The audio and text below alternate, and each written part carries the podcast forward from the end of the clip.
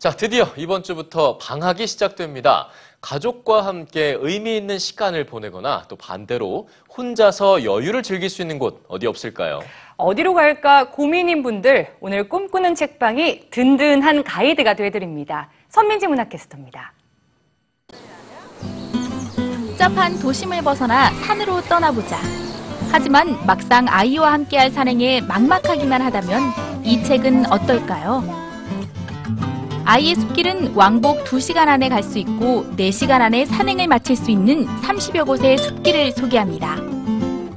요즘 아이들이 너무 집하고 학원만 오가, 오가잖아요. 도심에 있어도 한 뭐 30분만 가도 가까이 산에 있는데 그런 산들을 아이들하고 좀 가서 놀이공간으로 활용할 수 있으면 참 좋겠다 싶은 생각이 들어서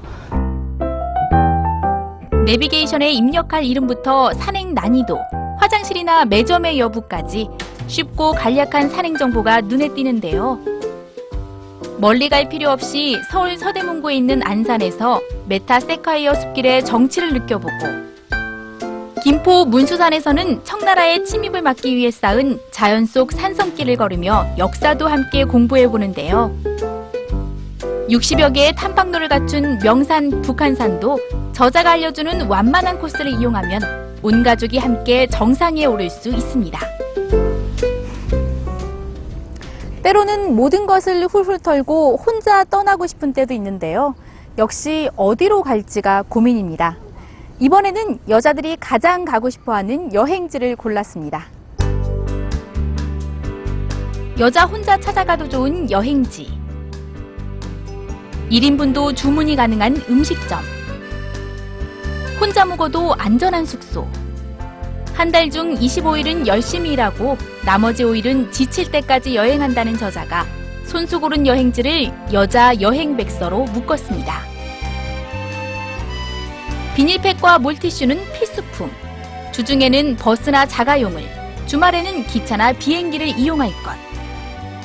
혼자만의 시간은 강릉이나 여수에서, 사람들과 북적이고 싶다면 부산이나 전주로 떠나라.